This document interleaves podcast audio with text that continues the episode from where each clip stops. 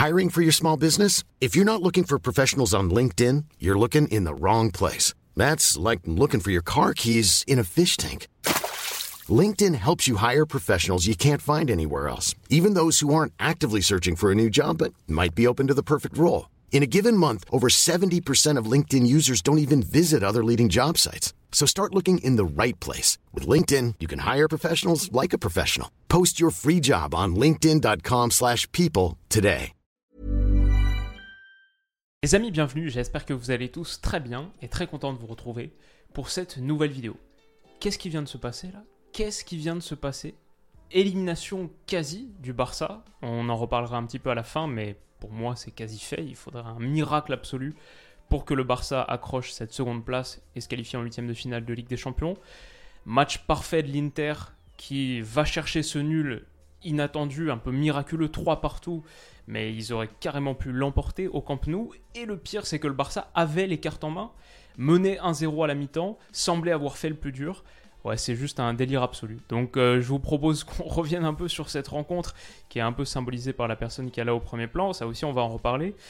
Revenir un petit peu sur cette rencontre, on va faire un petit peu de tactique, mais pas beaucoup, parce que pour moi, ce match, il obéit à des choses un peu moins rationnelles et peut-être un petit peu plus évidentes surtout que euh, l'animation collective, etc.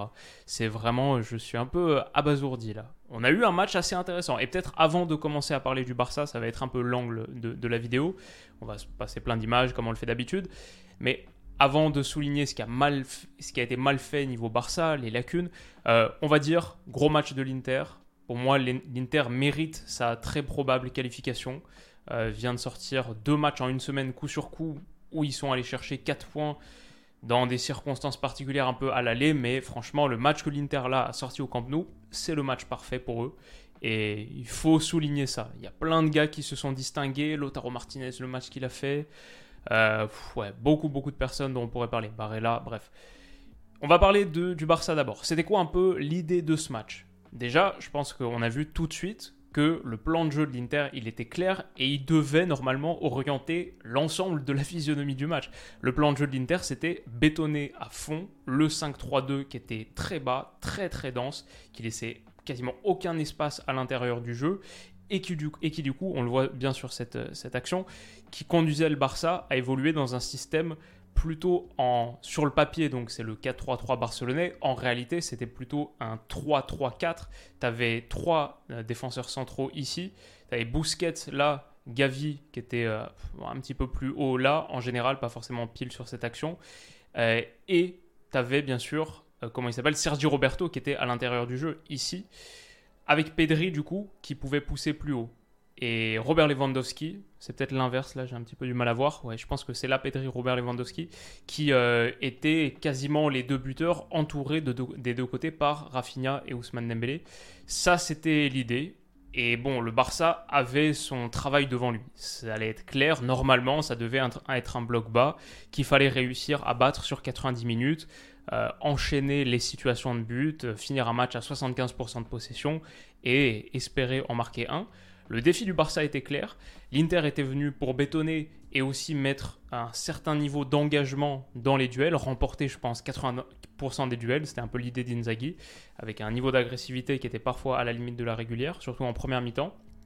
Mais le Barça a fait la différence. Le Barça a réussi sur un moment où Di Marco n'était pas hyper inspiré à laisser un petit peu trop d'espace à, Rafinha là, qui a trouvé ce ballon intérieur pour Sergio Roberto, le plan de jeu de Xavi qui fonctionne. Sergio Roberto, pas un latéral de dédoublement, mais plutôt un latéral slash milieu central intérieur qui proposait des appels et qui permettait à Pedri théoriquement d'être un cran plus haut. Bah, ça a marché. Sergio Roberto s'est projeté, a donné une super passe décisive pour Dembélé, ouverture du score on le voit à la réaction de Xavi. Ça, c'est une réaction. Le but, il est marqué quoi À la, 35e minute, un truc comme ça, à peu près. 40e. Euh, la, réaction de Xavi, c'est la réaction d'un gars qui vient de gagner le match. Ça, c'est une réaction de but à la 92e. Hop, hop. Il a explosé parce que le travail allait être compliqué. Pour battre ce bloc bas de l'Inter, ça allait être compliqué. Mais l'explosion, c'est pourquoi? C'est parce que tu te dis que si tu marques ce but, le match, il est plié. Normalement, le match, il est plié. Derrière, l'Inter va devoir faire le jeu, ça va être extrêmement compliqué pour eux. Le Barça, cette équipe de possession, doit pouvoir totalement éteindre la partie balle au pied, défendre avec ballon. Et c'est pas du tout ce qui s'est produit. Pourquoi? Parce que défensivement, et c'est vrai, on l'a vu avec les forfaits avant le match, quoi, de Koundé, de Darojo, peut-être surtout de Christensen, t'étais obligé d'aligner une charnière centrale qui a été en très très grande difficulté. Piqué et Eric Garcia, a fortiori Gérard Piqué, qui du coup permet à l'Inter de marquer le but de l'égalisation. Super passe de Bastoni par ailleurs, mais normalement elle ne doit pas aboutir. Normalement elle doit pas aboutir. Super enchaînement de euh, bien sûr Nicolo Barella, mais normalement il ne doit pas pouvoir contrôler ce ballon, il ne doit pas pouvoir finir. On le voit ici, Gérard Piquet, déjà son alignement est catastrophique, j'ai peut-être le ralenti, c'est encore mieux. Ça c'est son alignement au moment de la transversale, au moment de ce ballon centré joué par, par Bastoni. Ça c'est le positionnement de Gérard Piquet. Je veux dire, pourquoi est-ce que tu joues le hors-jeu comme ça, ça c'est, On dirait un bug, c'est pas normal. Et derrière, il fait signe de pas intervenir laisse filer le ballon, pense que Ter Stegen est dessus, mais je veux dire, la lecture de la situation est catastrophique. On parle de joueurs qui scannent et qui prennent l'information. Là, il y a eu zéro information prise. C'est c'est une situation, franchement, de c'est pas une situation de joueur de, premier de première division, ça. C'est pas une situation de joueur niveau Ligue des Champions, ça c'est certain. Après, voilà, Xavi a fait avec les armes qu'il avait sur ce match, parce qu'il y avait beaucoup de forfaits, mais mais Piqué a montré que normalement, il doit plus porter le maillot du Barça. Là, c'est quelques minutes plus tard. Il est totalement battu à la course par Dumfries. Finit euh, les quatre fers par terre. Et ça, ça peut finir au fond si Dumfries est un peu plus inspiré là. On n'a même pas noté cette situation, j'ai vu personne en parler, mais si vous vous souvenez, cet arrêt réflexe de Ter Stegen, là, qui a fait un énorme match par ailleurs, sur sa ligne, monstrueux, c'est Piqué qu'il dévie dans son but. Ça aurait été contre son camp de Piqué. Et en plus, avec le bras. Genre ça, ça n'a pas été sifflé parce que le bras, il est collé le long du corps. Mais une main dans la surface qui aurait pu faire contre son camp. Enfin, il y a eu un tel florilège d'actions catastrophiques de Piqué sur cette seconde période que voilà, c'est c'est ça qui remet l'Inter dans le match. Dans un match que tu devais, une fois que tu avais pris l'avantage à 1-0, tu devais l'éteindre, cette, cette, partie. Incompréhensible. Non seulement ça, mais en plus, le Barça va concéder le but du 2-1. Un autre gars qui a été un petit peu en difficulté, Busquets, qui est sorti finalement euh, à la toute fin. Et Busquets, ce ballon qui est intercepté par Chalanoglu, qui peut ensuite avancer sans opposition là et aller donner un ballon renversé à destination de Lautaro Martinez.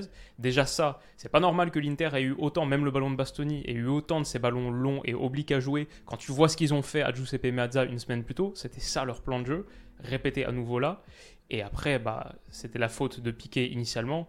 Mais là, Eric Garcia est hyper fautif aussi. Regarde pas le ballon et uniquement focalisé, à partir du moment où le ballon est en l'air, uniquement focalisé sur son vis-à-vis. vis à la rigueur, pourquoi pas, mais du coup, il faut beaucoup mieux intervenir que ça. Regardez, il, regarde, même là, il n'est pas en train de regarder le ballon, il est en train de regarder Lotaro, Martinez, en train d'essayer de réagir à Lotaro Martinez. Va pas aller chercher ce duel aérien, et après, son intervention est calamiteuse, tardive, mal contrôlée.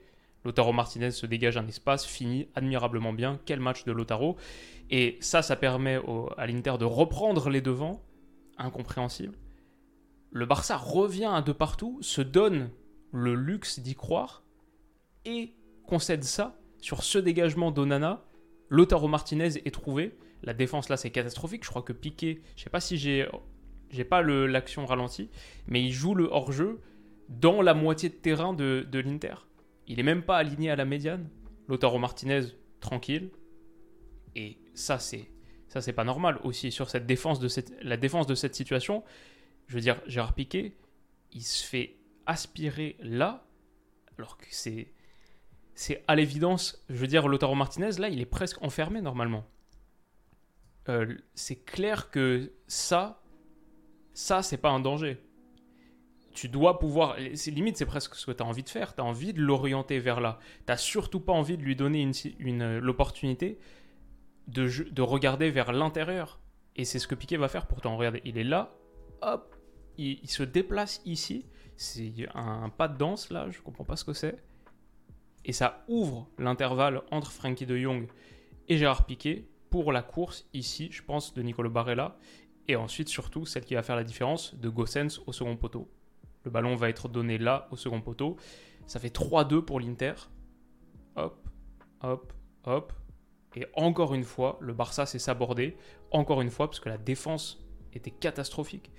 Et voilà, encore une... j'ai mis cette image pour me rappeler de dire que l'Inter a super bien exploité ces situations. L'Inter a été, même s'il encaisse trois buts, relativement solide derrière. Et je veux rien retirer du match de l'Inter et de la prestation de l'Inter, qui vraisemblablement se qualifie là pour les huitièmes de finale de Ligue des Champions. On va en reparler. Mais le Barça a failli dans la protection de sa surface, à la finition aussi. J'ai pas mis toutes les occasions, mais il y a eu tellement d'occasions gâchées. Et en Ligue des Champions, ça coûte beaucoup trop cher. Donc voilà, le Barça pour moi est éliminé. Ils ne le sont pas mathématiquement parce qu'il y a trois points de différence. Mais il y a trois points de différence. Et en Ligue des Champions, ce qui fait la différence, s'il y a égalité de points, c'est le goal average particulier pas celui-ci. C'est le goal average entre l'Inter et le Barça, et ça c'est déjà soldé. L'Inter qui l'a emporté à Giuseppe Meazza est fait nul là. S'il y a égalité de points entre les deux à la fin, pour sûr l'Inter sera devant. Même si ça c'est 1 et ça c'est 15 à la fin, c'est le goal average particulier, la différence entre les deux dans la confrontation directe qui fait la diff. L'Inter sera devant s'il y a égalité de points, ce qui signifie que si euh, dans deux semaines, c'est ça, contre Pilsen J5 à Giuseppe Meazza en plus, l'Inter reçoit Victoria Pilsen qui à 0 points. Si l'Inter l'emporte, ils seront à 10 points et ils seront impossibles à rattraper.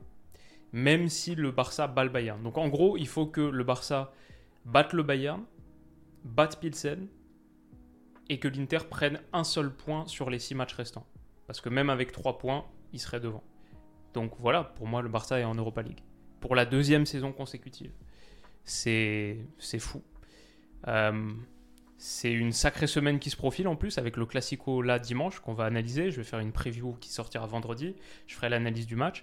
Mais forcément, on est obligé de se dire que pour l'avenir de Xavi, tout ça c'est assez inquiétant. Même si franchement, sur cette phase de groupe de Ligue des Champions, c'est ouf parce que contre le Bayern, c'était pas si mal. Franchement, pour moi, tu dois gagner ce match. T'es pas assez tueur. Ça, c'est quand même un truc important en Ligue des Champions. Contre l'Inter à l'aller, t'es pas assez tueur. Et Bon, situation arbitrale particulière, on en a parlé. Peut-être tu dois gagner ce match aussi. Là, ce match, tu as toutes les opportunités pour le gagner. Tu finis avec trois buts marqués et tu t'es tellement sabordé, mais en Ligue des Champions, ce qui fait la différence, et c'est assez ironique que là, le Barça joue le Bayern dimanche, quelque chose que le, que le Barça joue le Real dimanche, pardon, quelque chose que le Real a très bien compris, c'est en Ligue des Champions, l'important, c'est les deux surfaces, c'est la protection de ta surface et la finition. Le Barça n'est ni tueur, et en plus, le Barça n'est pas tueur, et en plus, le Barça se sabote. Alors que pourtant, euh, voilà, peut-être que la production n'est pas parfaite, mais elle doit te permettre de gagner les huitièmes de finale, de rallier les huitièmes de finale de Ligue des Champions. C'est juste que dans les deux surfaces, c'est vraiment, c'est ça le problème de cette phase de groupe. La finition contre le Bayern et peut-être contre à l'aller contre l'Inter, et là, tu t'es saboté dans ta surface parce que défensivement, c'est trop pauvre. Du coup, voilà, ce recrutement XXL qui a été fait, les leviers économiques, ça, ça fait un peu peur maintenant avec la non-qualification en huitième de finale. Euh, mais force est de constater que le mercato, en fait, bah, il n'était pas assez bon. Si tu te retrouves dans cette situation-là sur le match, bah, déjà le plus important de ta saison quasiment, c'est si tu te retrouves dans cette situation où tu es obligé d'aligner Piqué Garcia, surtout Piqué, voilà, c'est un échec. C'est un énorme échec pour le Barça et c'est c'est triste, même si l'Inter démérite pas. Euh, moi, ça me fait un peu bader. Enfin, ce Barça, c'était une des belles histoires du début de saison, avec le recrutement XXL, etc. J'avais envie de les voir aller loin, puis même être sur les tours de élimination directe de Ligue des Champions. Enfin, moi, c'est mon métier, euh, analyser le foot, faire des vidéos sur YouTube, etc. Le Barça, on sait ce que ça représente, on sait ce que c'est. T'as envie de les voir aller loin. Donc, euh, ouais, c'est Bravo à l'Inter, hein, c'est mérité. On, ne retire rien, rien à l'Inter, mais c'est une sacrée, sacrée situation. Dites-moi ce que vous en pensez. Voilà, on a fait un peu moins d'analyse tactique que d'habitude. Là, le registre, je pense, c'était plus euh, l'émotion et, des réalités basiques du foot, la finition, pas faire d'erreur aussi grave dans ta surface de réparation. Mais voilà, j'espère quand même que ça vous aura plu. Si c'est le cas, n'hésitez pas à mettre un petit pouce bleu, à vous abonner à la chaîne pour pas rater les suivantes. Je vous souhaite une bonne nuit et je vous dis à demain ou à dans quelques jours pour la prochaine vidéo. A très vite. Bisous.